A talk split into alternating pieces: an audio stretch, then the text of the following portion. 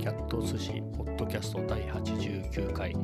え今日は先週に引き続き、えーと、銀座のオフィスに行ってきました。ちょっと撮影の仕事があったので行ったんですけれどランチもねせっかくですからと思って行ったのですが、えー、特にこれといった友達も来ておらずですね、えー、一人ぼっちだったのでまあ個室で食べられるお気に入りの松永牧場にでも行くかと思って行ったんですが、えー、となんと休業してましてということで、まあ、他の店も行こうかなとか思ったんですけれどもうそれももう面倒だなっていうことで、まあ、コンビニで済まそうかとも思ったんですけど、まあ、マクドナルドが近くにあるので、まあ、久しぶりにマックでも食べてみようかなと。で、えー、何でしたっけ？テリ、テリ、照り焼きチキンフィオレ？フィレオ？フィオレ？かなんかをとポテトと、えー、アイスカフェラテのセットを食べました、まあ、久しぶりなんでねやっぱ味が濃いですね。結構薄味のをずっと食べてきてたので今年に入ってから、えー、かなり濃かったですけれどまあでもたまに食べるのはいいですね。でねポテトがね僕ポテトに塩とか振らなくなってたのでえー、かなり味が濃かったですね。まあ美味しいのは美味しいですけど、え、ー、と、あれ言えば塩かけかけないでくれたんですかね。まあ次、次、いつになるかわかんないですけど、次食べるときは、えー、塩なしでって言ってみようかなと思います。やっぱりね、銀座、先週の Vlog、今のね、最新ですね、最新52回かな。第52回の Vlog。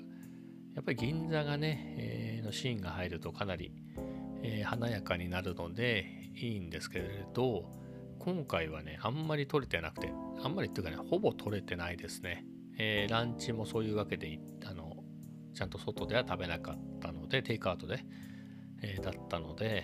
さらに帰りね取り歩こうと思ったら雨が降ってきちゃって、まあ、そういうわけで、えー、銀座のショットが全然ないですね。写真は何枚か撮ってたんですがそういうわけで、えー、1日分ね、えー、動画を撮れ撮ってないので、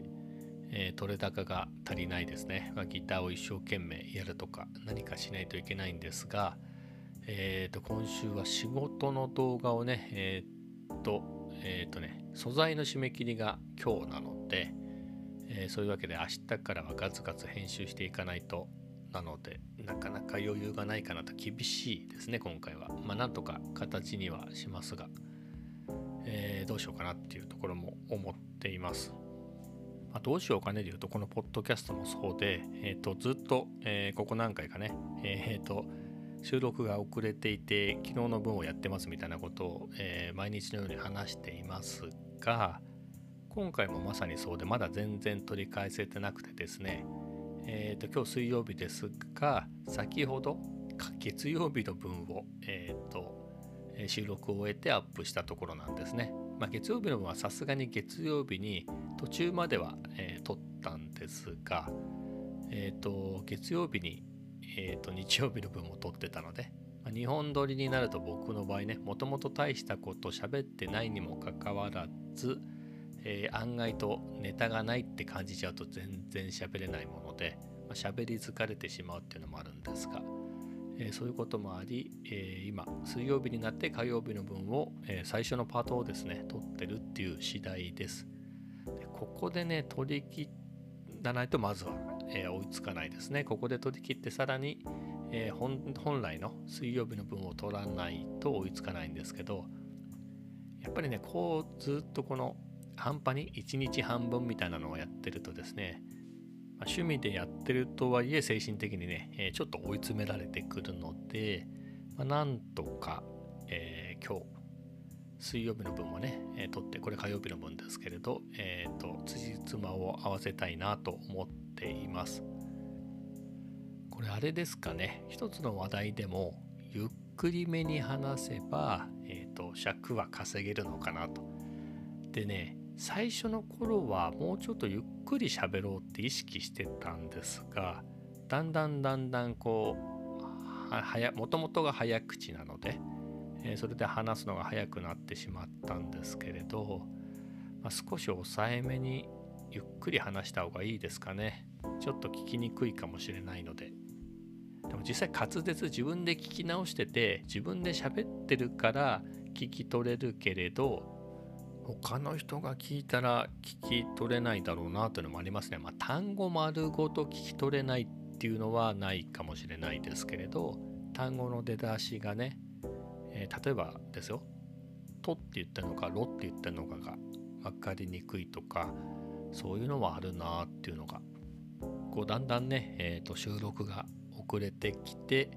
しまうと、えー、取り返そう取り返そうって言って、えー、焦ってしまって余計にね、えそういうところまで気が回らなくなってしまうなっていうのを、え痛感しています。では次の話題。えっ、とね朝食。えっ、と僕朝食はね結構これっていうのを決めるとしばらくそれを食べ続けて飽きたら次へ次へみたいな感じなんですね。で今年の初め頃は確かトーストだったかな。トーストを食べててそこからフルーツグラノーラに行ってまたトーストに戻ってとか。あとフルーツも入ってましたかね。えだったんですけれど今週はちょっと気分を変えてオールブラウンっていうやつを買ったんですけどえー、と結構ね、アイルって500円ぐらいするんですけど、400円か500円ぐらいしたんですけれど、で結構大きいね、袋で、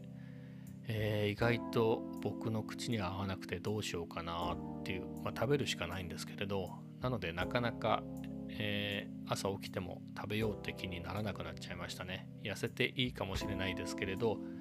えー、と僕は高血圧なので、え朝食後にえー、毎朝、えー、1日1回の薬を飲まなきゃいけないのでそうも言ってられないんでね、えー、早く食べきって次の何かにしたいですね。何にしようかな。なんかやっぱシリアル系はもう疲れたかなって感じです。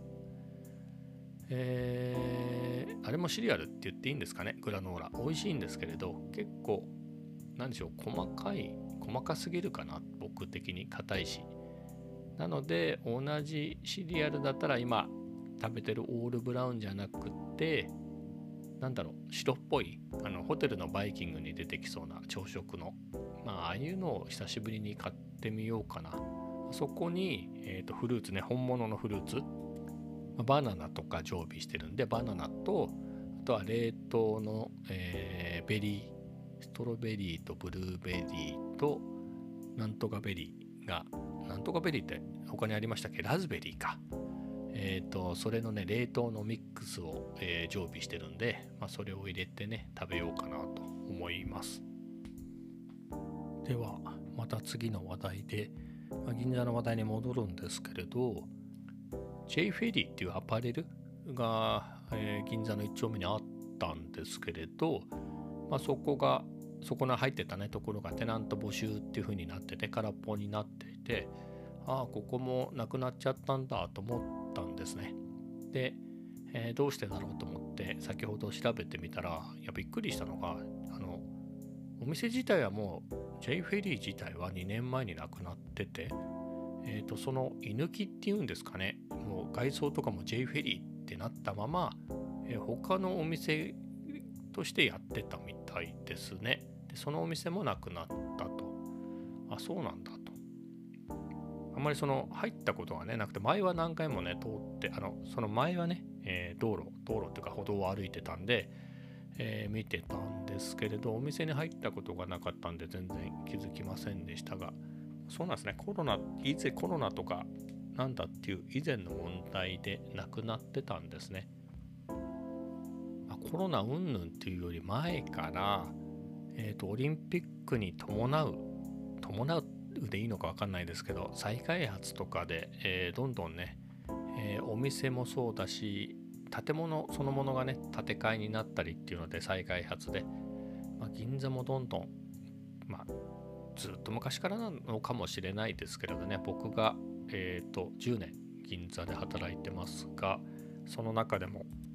どんどんどんどん、えー、変わってきますね。僕が銀座に来た時だと、松坂屋とか普通にまだありましたね。あの今の G6、銀座6のところはまだ松、えー、銀座松坂屋があったったし、えー、他にも東急銀座もまだあの前のモザイクって名前のビルだった気がするんですけれどそれもまだあったはず、えー、それにまあソニービルはね、えー、まだここ何年かですけどソニービルも普通にあったし、え、それで言うと今の無印のフラッグシップ店があったところは東京電力の普通のオフィスビルだったですね。あそこもなくなって無印になったしもともと無印が入っていたのは有楽町になっちゃいますけれどそこあそこは確か都の建物だったと思うんですけど、えー、そこはそうですねそこにあってでその隣っていうか、まあ、同じ敷地にベニトラがあって、まあ、それもね無印もベニトラも両方なくなってしまいましたけどまあ移ったって言ったらいいんですかね無印の方は、えー、その他にも例えば今のユニクロのあれはフラッグシップ店でいいんですかねなんか7丁目だか6丁目だかにも大きい、えー、1棟丸々借りてるユニクロのビルがあったと思うんですけど、えーと、そことは別に最近銀座あそこは2丁目か3丁目なのかな？にニトリが入ってたとこですね、えー、昔のプランタンプランタン銀座だったところもユニクロになりましたしニトリはまだ入ってると思うんですがそんな感じで、そうですプランタンですよ。プランタン銀座でしたもんね。あれ、いつぐらいでしたかね？プランタン銀座から、えー、マロニエゲート2とか3って名前に変わったのは。あの辺ね、サブウェイもあって、多分サブウェイはね、サブウェイは、サブウェイとして閉店して、変な言い方だな。サブウェイはサブウェイ普通に閉店して、その後ビルごと、ビルごと建て替えになったんじゃなかったかな。それが何のビルになったかちょっと思い出せないんですけれどカフェなんかもね、えー、と僕がよく行ってたので言えばそれこそリクルートの、G7 っていうビルの1階にあった R25 カフェ、えー、とそこみゆき通り沿いにそこを先に行くとえっ、ー、と何があったっけ？あそうだ。えっ、ー、と思い出せない。名前が出てるんですけど。あ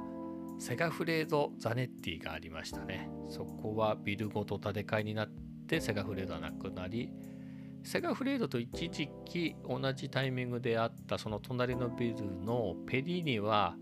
えー、と一時休店みたいなのもしつつまだありますね。そこは、うん。で、あとはね、なんだろう、コリドー通り、みゆき通りとコリドー通りがぶつかるところの角は、タリーズが入ってましたね10年前は多分タリーズってタリーズが入ってたんですけどその後時計屋さんになってまた今違うテナントになってたような気がしますでその隣だか隣はね何でしたっけ？神戸ランプ亭みたいなカレー屋さんでしたっけ？かなんかが入っててその後違うお店になって今また違うのかな？タコスかなんかのお店になったのかな？いや待てよ。タコスのお店になったのは、えー、イッタラが入ってたところかな。そこのイッタラでは結構今も使ってる食器を買いました。みたいな感じでまあいろいろ変わってますからね。お店の出入りっていうのは。景気が良くても悪くても、まあ、いろんな要因で変わっていくので今回の J フェリーが何でかは分かりませんけれど。プティオザミだっけ？あのフランス料理のお店が何年か前に前からあったんだっけ？前からあったけど立て直したんだかはよく分かんなくなっちゃいましたがそこも渡辺商会みたいな渡辺コーヒー商会みたいなやつがあったんじゃないかな。確か。シャッターいつも閉まってましたけど僕が銀座に来た時には。昔はそこで安くコーヒーが買えたみたいなのをネットで読んだことがありますがえ僕が銀座に来た10年前だとシャッターがずっと降りていってそこ建て替えでね、えー、レストランとかが入ってるテナントが入ってるビルに変わってしまったりとか。それで言うとあれか何でしたっけ？結構有名なちっちゃいカレーが有名な喫茶店みたいなところ名前忘れちゃったなそれもと中華料理屋が入っていった小さいビルなんかがね、えっ、ー、と、銀座1丁目にありましたけど2、2丁目かな、そこは。それもなくなっちゃいましたね。ビルごと建て替えて靴屋さんが入ってるのかな。うん。まあいろいろ変わるんでね。しみじみ、もう10年の間でもいろいろ変わってしまったので、それこそリクルートの G7 とか G8 もですかね。あれもヒューリックとかのビルに変わっちゃいましたもんね。あの持ち主が、まあ、そんな感じでいろいろいろいろ変わるんだなっていうのを思います。えー、まあ、15分喋って、えー、これ以上ネタもなさそうなので今日はこの辺で